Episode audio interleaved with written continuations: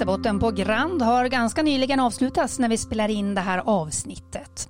Under två veckor, den 24 januari till 3 februari, har regionala aktörer träffats i Stockholm för att utbyta erfarenheter, skapa nya kontakter och försöka påverka både på det nationella och det internationella planet.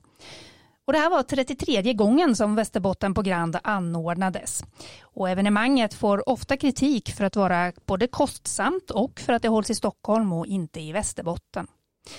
I det här avsnittet så ska vi prata om vad ett sånt här event egentligen ger Västerbotten.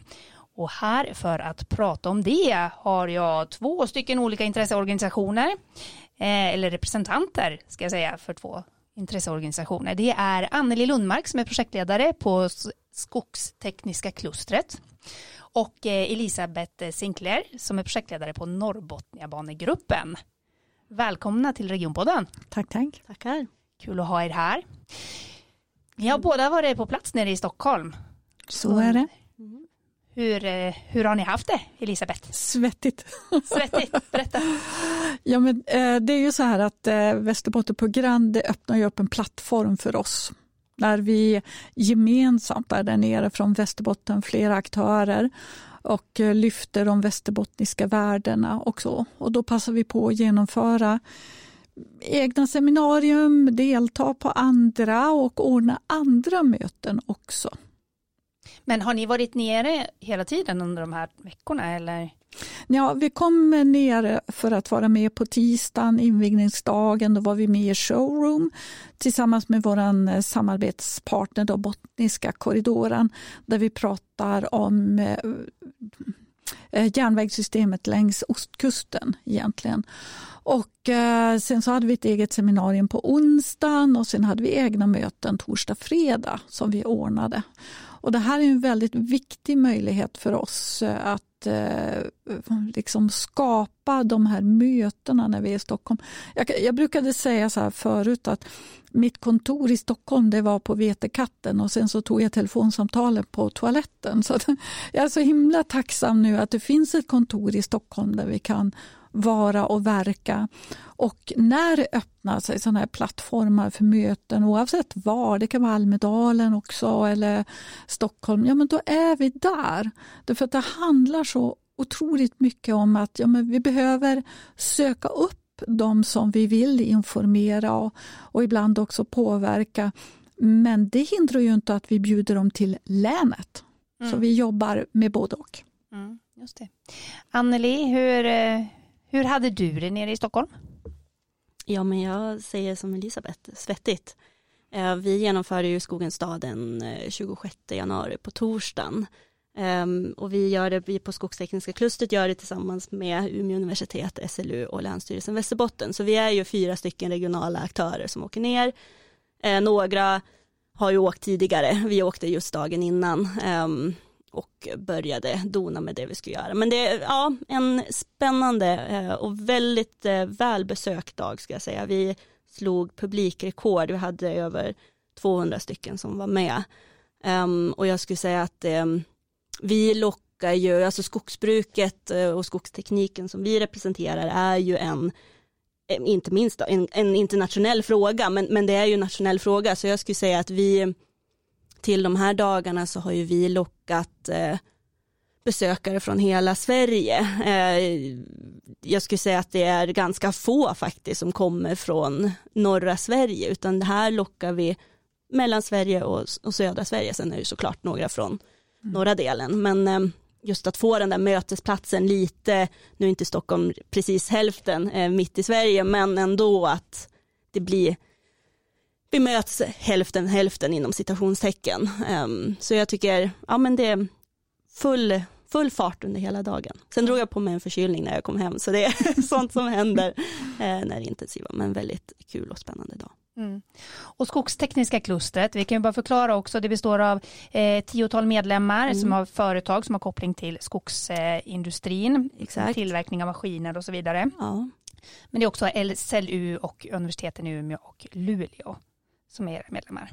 Ja men precis, eh, forskningen är kan man säga medfinansiärer i de olika projekten men medlemmarna är just eh, maskintillverkarna eller komponenttillverkarna. Sen har vi tre skogsbolag som går in eh, som medfinansiärer i de flesta av våra projekt. Eh, det är SCA, eh, Holmen och Sveaskog som är med. Just det. Och nu när ni har en sån här skogens dag, mm. eh, temat i år var framtidens skog. Vilka är, du nämnde just att det är många som kommer. Vilka är det som kommer? Är det beslutsfattare mm. eller mm. är det andra företag som kommer? Liksom, vilka är det? Um, i, I år kunde vi faktiskt se, det var om man säger så, de högsta eh, på de högsta positionerna på de olika eh, organisationerna, företagen. Eh, vi hade Eh, några av skogsbolagen skickade både ordförande och vd. Eh, vi hade generaldirektören från Skogsstyrelsen. Eh, vi har dekan eh, från, eh, och prodekan från universiteten. Eh, vi har representanter från miljöorganisationer såväl som rennäring och friluftsliv så, och, och andra eh, intressen som, eller som har skogen som intresse. Så jag skulle säga att vi lockar, och såklart forskare också, men ja, vi lockar en, en bred skara eh, av aktörer eh, och har, har börjat göra det också de senaste åren tror jag. Man kan säga att vi har eh, breddat ehm, eh, och nått också en liten ny målgrupp. Så det är mm, en liten förändring. Just skogen är ju väldigt omdebatterade just nu och eh, även ganska polariserade i både mm. Sverige och på EU-nivå. Eh, var det här någonting som märktes av under den här dagen? Mm, det var det. På vilket sätt? Um, nej men det har ju vi som arrangörer, vi har inte tvekat att gå in i, vi vill ju vara, precis som Elisabeth berättar, vi vill vara en nätverk, vi vill vara ett, eh, en, en plattform för diskussioner, för dialog, men också en plattform där vi kan mötas de här olika intressena och verkligen eh, nu var det ju framtidens skog från ord till handling och ska man nå handling så måste vi våga mötas där det skaver lite grann och det har ju våra moderatorer som så skickligt modererade hela dagen, Camilla Sandström och Sverker Olofsson, de räds ju inte att gå in i ehm, just där det, där det skaver. Så jag skulle säga vi hade några delar, några av programpunkterna där vi faktiskt Eh, vad ska man säga, ehm, de ställde de kritiska frågorna, eh, samexistens existens av markanvändningsfrågor, alltså den här prioriterings, skogen ska räcka till allt, men någon gång måste vi göra en prioritering och när och hur och ja, hur gör man den Eh, när man ställer två eller tre eller fyra värden mot varandra. Eh, så det, ja, jag skulle säga vi mm, hade medvetet också lagt in delar där vi faktiskt skulle få mötas i diskussionen. Eh, mm. Men att hålla det på en bra nivå, givetvis. Mm, spännande. Och Elisabeth, på Norrbotniabanegruppen, då har ni under 20 års tid mm. jobbat med både information och opinionsbildning. Eh, vad skulle du säga att ett sånt här event ger, att vara med på de här dagarna? Jag tänker, ni har ju ändå jobbat under så lång tid och det är mm. ändå på G med Norrbotniabanan. Var, varför vill ni vara i Stockholm? Jag tycker så här att det är allas vår skyldighet att nu med tanke på allt det som händer i norra Sverige att vara delaktig i den här diskussionen och också gå till de som behöver få den här informationen. Det är inte så lätt alla gånger att bara alltså prata om det där vi finns i norra Sverige. För det här handlar ju både om Ehm, ja, med behovet av, alltså Norrbotniabanan är ju inte den enda järnvägen i Sverige som man vill ska byggas utan det ska ju prövas mot andra projekt också. Men sen handlar det om inflyttning till norra Sverige. Varför eh, behöver ni den här järnvägen? Jo, därför att den är avgörande som ett verktyg för att klara av kompetensförsörjningen i norr. Och, eh, så att när vi är där nere med gemensamma krafter så har det Alltså det får väldigt stor effekt för att vi ger styrka åt varandra. Och det tycker jag är väldigt bra. Och, och eh, man ska ju inte tro att om, om vi säger så här att man plockar bort jag tänker Västerbotten på Grand och maten och sådär. Om man skulle plocka bort det så finns det alltid andra aktörer som står på kö. Och det har vi ju sett i, i eh, de här diskussionerna om järnväg. Något projekt som, som tyckte nu är vi hemma så de slutade åka till exempel på eh, politiska kongresser. Och det gick ju bara liksom en kort tid så var det tre andra järnvägsprojekt som fyllde ut den här bubblan. Och likadant får vi räkna med att det blir med Västerbotten på Grand. Om, om, om vi skulle bestämma oss för att ah, vi, ska, vi ska inte ha det här något mer. Och då, då blir det också svårare för oss eh, liksom att, att vara i Stockholm och verka på det lediga sättet som det blir nu. Det finns lokalerna där, vi känner alla som jobbar där. Eh, vi, det skapas nya kontakter även för oss från norr som är där nere och eh, så att det öppnar stora möjligheter. Så att, ja, det, det är en viktig plattform för oss att vara där. Lite syns man inte så finns man inte. Exakt så. Ja. Eh, på ert seminarium då, vilka var det som deltog där och som kom och mm. lyssnade? Ja men till exempel så hade vi ju Erik von Pistolkors som är eh, då eh, tillförordnad chef på Sveriges representation, EU-representation i Stockholm som pratade om det här. Det var ju så lyckat för förra året var det så att EU utsåg ju 2022 till järnvägsåret och i år så har man utsett 2023 till kompetensåret och där man pratar om kompetensförsörjning och det passar ju som hand i handske då EU eller Sverige ordför, har ordförandeskapet i EU. Eh, hela, vad ska man säga, EU-kommissionen kommer upp då till Kiruna där man har öppningsmötena därför att det finns ett stort intresse av vad som händer i norra Sverige. Och eh, det är ju verkligen någonting som vi behöver prata om, kompetensförsörjningen. Sen hade vi med oss LTU som är med i det här arbetet. Hur ska vi få fler att flytta till norra Sverige, till 25 och det är ju universiteten ja, det och eh, flera företag som är med i detta och jobbar. Så det hade vi som ett litet pass med det. Sen hade vi lite exempel då från näringslivet och då hade vi med oss LKAB som pratar bland annat om Malmbanan och eh, Alltså det svåra mm, att hålla även persontrafiken igång när godset ökar så, så mycket. Så det är en sak. Men de nya fyndigheterna som är i LKAB och vilka, vad det ställer för, för eh, behov av annan aktivitet i norra Sverige.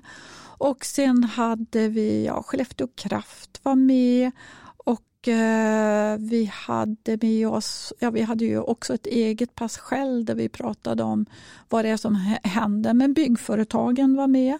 Så att eh, vi hade ett flertal föreläsare. Mm. Men vad skulle ni säga då är, alltså hur, hur hårt får ni jobba för att eh, få dit personer, representanter som inte är ifrån eh, norra Sverige? Vad säger du Anneli? Jag skulle säga så här, inför det här året, 2023 års Skogens dag, så var, hade inte vi programmet klart för en, ja, skulle säga dagen innan, nej men en vecka innan. Um, utan vi har ju först skickat ut Save the Date och sen inbjudan med anmälan. Uh, och vi drog hem alla, skulle jag säga nästan då, uh, alla deltagare innan de hade fått se programmet.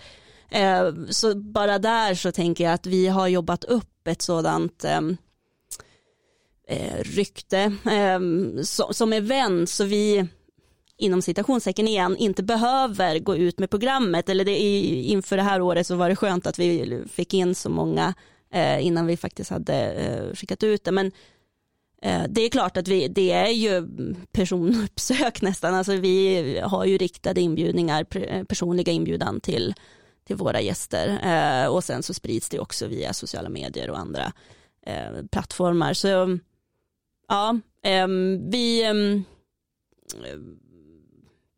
jobbar hårt men, men har också uh, under de här åren som vi har hållit på jobbat upp då, uh, ett förtroende också uh, och nyfikenhet och har vad jag hoppas och vi arrangörer intressanta frågor framförallt mm.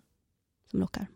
Vad säger du Elisabeth, har ni fått eh, jobba för att få andra att komma dit? Mm, absolut, och det handlar ju, i, det, i vårt fall så vänder vi oss till eh, riksdagsledamöterna från fem utskott.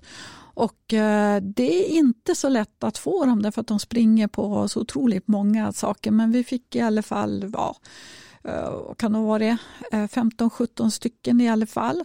Och det är ju så här att nu har vi haft val så nu är liksom våran, eh, vad ska man säga, spelplan har ju förändrats med en ny regering, eh, nya riksdagsledamöter. De ska ju informeras. Så att vi tycker att det var en väldigt bra utdelning ändå att de här kom. Sen så har vi ju, ja men vi öppnat en webbsida där vi lägger ut presentationerna.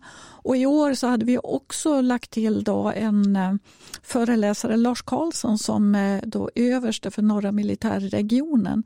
Eftersom detta med eh, eh, attackerna mot Ukraina då påverkar alltså vår verksamhet eh, på olika sätt. Ja, men den påverkar överhuvudtaget liksom norra Sverige. Och det gör ju att det finns ett ganska stort intresse eh, från riksdagsledamöterna. Hur kommer det här att eh, påverka vårt arbete? Vad innebär det, det som händer? Så att eh, eh riksdagsledamöter får man eh, Alltså man, man, man, får liksom inte ge upp när de kommer utan man måste ligga på det för att de, de måste få den här informationen om aktuellt läge. Vad behöver vi för hjälp av er? Vad ska ni tänka på och så vidare. Mm. Jag tänker att för oss som bor och verkar här så är det så självklart att vi behöver Norrbotniabanan. Hur upplever du att eh, man tänker i riksdagen? uh, jo, men uh, jag kan väl tycka att läget är hyfsat stabilt och det har ju att göra med att fokus har legat på, legat på höghastighetsbanorna som nu uh, verkar gå om intet, i alla fall den höga hastigheten. Eh, men vi hade så sent som förra veckan på tisdag var en interpellationsdebatt om Norrbotniabanan och där infrastrukturministern till slut slog ut med händerna och sa att ja, men det står ju att den ska byggas i den nationella infrastrukturplanen och att arbetet ska intensifieras. Vi är inte av någon annan åsikt och det känns ju väldigt stabilt eh, att det blir så. Men eh, Eh, bara veckan efter, då, efter de här dagarna på Grand så fortsatte jag ner till Helsingborg och Centerpartiets eh, eh, partikongress. Och det är ju så att vi möter ju fortfarande folk, framförallt från södra Sverige, som aldrig hört talas om Norrbotniabanan. Och en viktig sak där, det är ju att vi behöver liksom prata om Norrbotniabanan som en del i det vad ska man säga, samhällsutvecklingen som pågår. Ibland så pratar man kanske om att jo, men jag jobbar med de här kommunala frågorna och så byggs det en järnväg någon annanstans. Nej, den måste liksom in i sammanhanget. Att, att eh, det kommer den här järnvägen. Vad kommer det innebära för vår kompetensförsörjning? Eh, hur ska vi få människor att nyttja järnvägen så att vi nyttjar den optimalt? Hur, på vilket sätt kommer den att hjälpa till att ge full effekt på de näringslivets miljardinvesteringar i norra Sverige? Mm. När ni åker ner på, på ett sånt här event, vad har ni för förhoppningar och förväntningar? Anneli? Ja men det skulle jag säga framförallt är de här mötena. Nu kommer vi också från en period, en pandemi, eh, pandemi och pandemiåren där det blev digitala möten. Eh, och eh, just det här, vi, de som vi samlar, och det är kanske samma för er Elisabeth, att det är ett pratglatt eh, gäng. Eh, och just när vi har de här lite stora frågorna om skogsbruket och vad är vi på väg och hur kommer det se ut i framtiden och den typen av frågor så blir det ju mycket reaktioner. Så jag skulle säga utöver det här programmet som jag skulle säga att vi är väldigt stolta att ha kunnat tagit fram så är det just de här eh, in, mer informella samtalen under lunchen, under minglet som faktiskt kan leda till nya sam, samarbeten och så vidare. Så det är ju också en anledning till att faktiskt anordna eh, Skogens dag nere i Stockholm just för att det är du får folk från verkligen hela Sverige. Sen så skulle jag också vilja påpeka att det, Skogens dag är ju någonting, en av många event som, nu ska inte jag tala för de andra mediearrangörerna, men som vi på Skogstekniska eh, klustret anordnar. Vi har andra event här uppe i, i Umeå eller med omnejd, så det, ja, det, det är värt att komma ihåg i den här diskussionen om varför man genomför det just i Stockholm, att det inte är varje event och det är säkert för er också Elisabeth att man mm. man har ju på lite olika platser för att samla eh, olika människor just det här med riksdagsledamöterna är ju mm. det är så nära Ehm, det blir en helt annan fråga och förhandlingsläge att få dit dem eh, Ja. om du har det uppe i Umeå. Precis, och vi är ju ehm, den här känslan av att man vill ju komma upp, eller lite som du säger Anneli, det blir ju som en ordentlig punktinsats i Mm. Stockholm.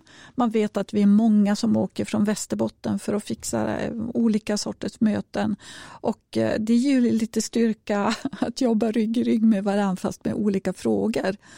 Och, eh, så det tycker jag är oerhört positivt. Och sen efteråt, liksom, efter det här mötet, tycker jag är så fantastiskt för då kan man man har fått som en, vad ska man säga, en, en temperatur på okej, okay, var ligger vi nu? Vad är, liksom, vad är nästa steg vi behöver göra? Eh, och, och det tycker jag är väldigt värdefullt.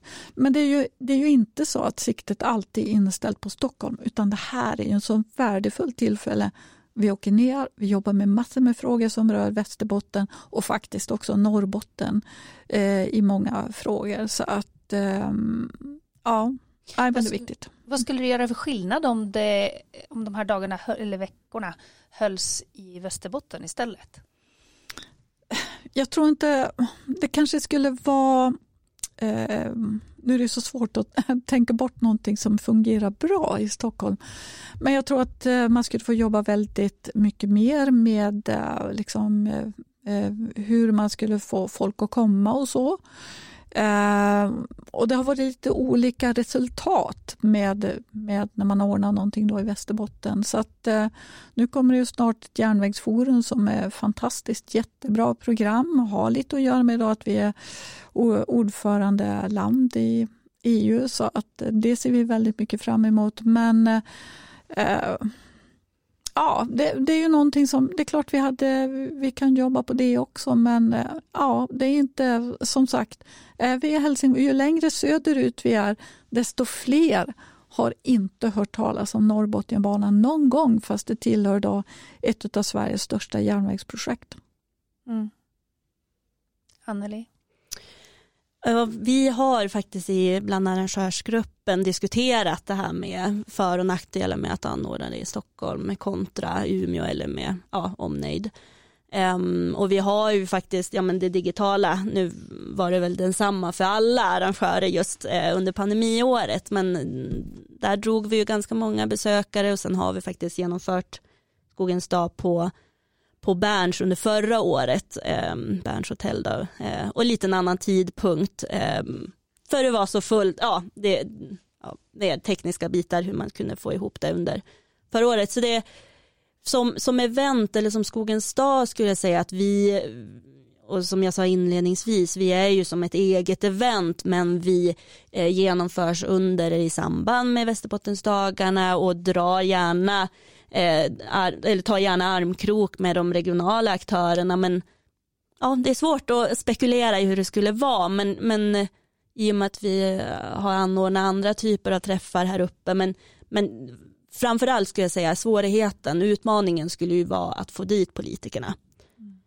Mm. för vi, nu klämmer vi in dem eh, under ett, ett, mellan ett eh, möte och en votering. Eh, det är ju liksom den tidslotten de får där precis efter lunch. Och den kommer bli svår om man skulle förflytta eh, eller flytta mm. eventet men det kan ju dra andra också. Mm. Jag kan berätta att förra året så hade vi en konferens i Kiruna om, om infrastruktur i Arktis och där vi hade flera eh, riksdagspolitiker som blev fast i säkerhetskontrollen i Arlanda, kom inte upp. Eh, jag har för mig att det var någon av talarna som inte kom vidare upp till Kiruna. Och eh, det är ju Alltså det är ju inte kul. Då känner man ju att avståndet spelar roll. Och när man inte kan, alltså, och folk har inte möjligheten då så att säga alltid att åka dagen innan Eftersom du säger ja men de har voteringar och andra saker som, som de behöver vara, vara med på. Bara en sån här sak då att oh, okej okay, då sista, sista tåget på eftermiddagen för att hinna till Stockholm, ja det gick klockan om det var 14 eller ja hur det nu var, liksom, ja men då, då måste allting vara slut. Alltså det, det blir liksom, man jagar tiden hela tiden och sådär. Och det jag tycker liksom, det är ju det där att de här gångerna då när man är i Stockholm eller eh, möts på andra platser i Sverige. Det är då man har som en möjlighet att eh, liksom, eh, vad ska jag, marknadsföra norra Sverige. Ni måste komma på studiebesök. Och det är ofta så de kommer. Då kanske de kommer i mindre grupper men helt okej, okay, jättekul när de kommer. Men det är inte så lätt att liksom, ja, få till det alla gånger. Mm. Men om man då tänker så här, det är ju klart att det är ju trevligt och nyttigt att nätverka och det är alltid värdefullt att skapa nya kontakter och att liksom, fortsätta synas. Men om, kan ni se någonting så här konkret? Jag tänker Anneli, om du tänker på, på era medlemsföretag, vad konkret ger det dem att ni är där? Får de eh, fler liksom, eh, affärskontakter eller vad, vad gör det för dem? Ja, men jag skulle säga det, just det här att mingla med att um, ja, men, Sverige är stort, skogsbruket är lite beroende på norra kontra södra Sverige.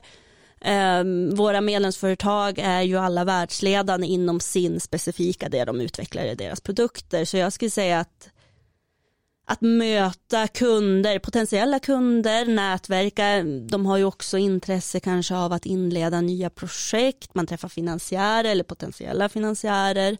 Eh, forskning om man tänker vi har ju fokus kanske här uppe på Luleå, Umeå universitet och SLU. SLU finns ju förvisso över hela Sverige men, men den eh, delen som är här uppe i Umeå. Men att få träffa de andra universiteten, att eh, ja, nätverka med dem, det, det skulle jag säga är ett värde för dem och såklart att lyssna på den politiska eh, diskussionen och debatten och också det här med eh, hur ska man tänka kring avvägning inom skogsbruket. Så ja, nej men jag, jag, skulle säga att det, det får de ut som likväl som alla andra som besöker arrangemanget.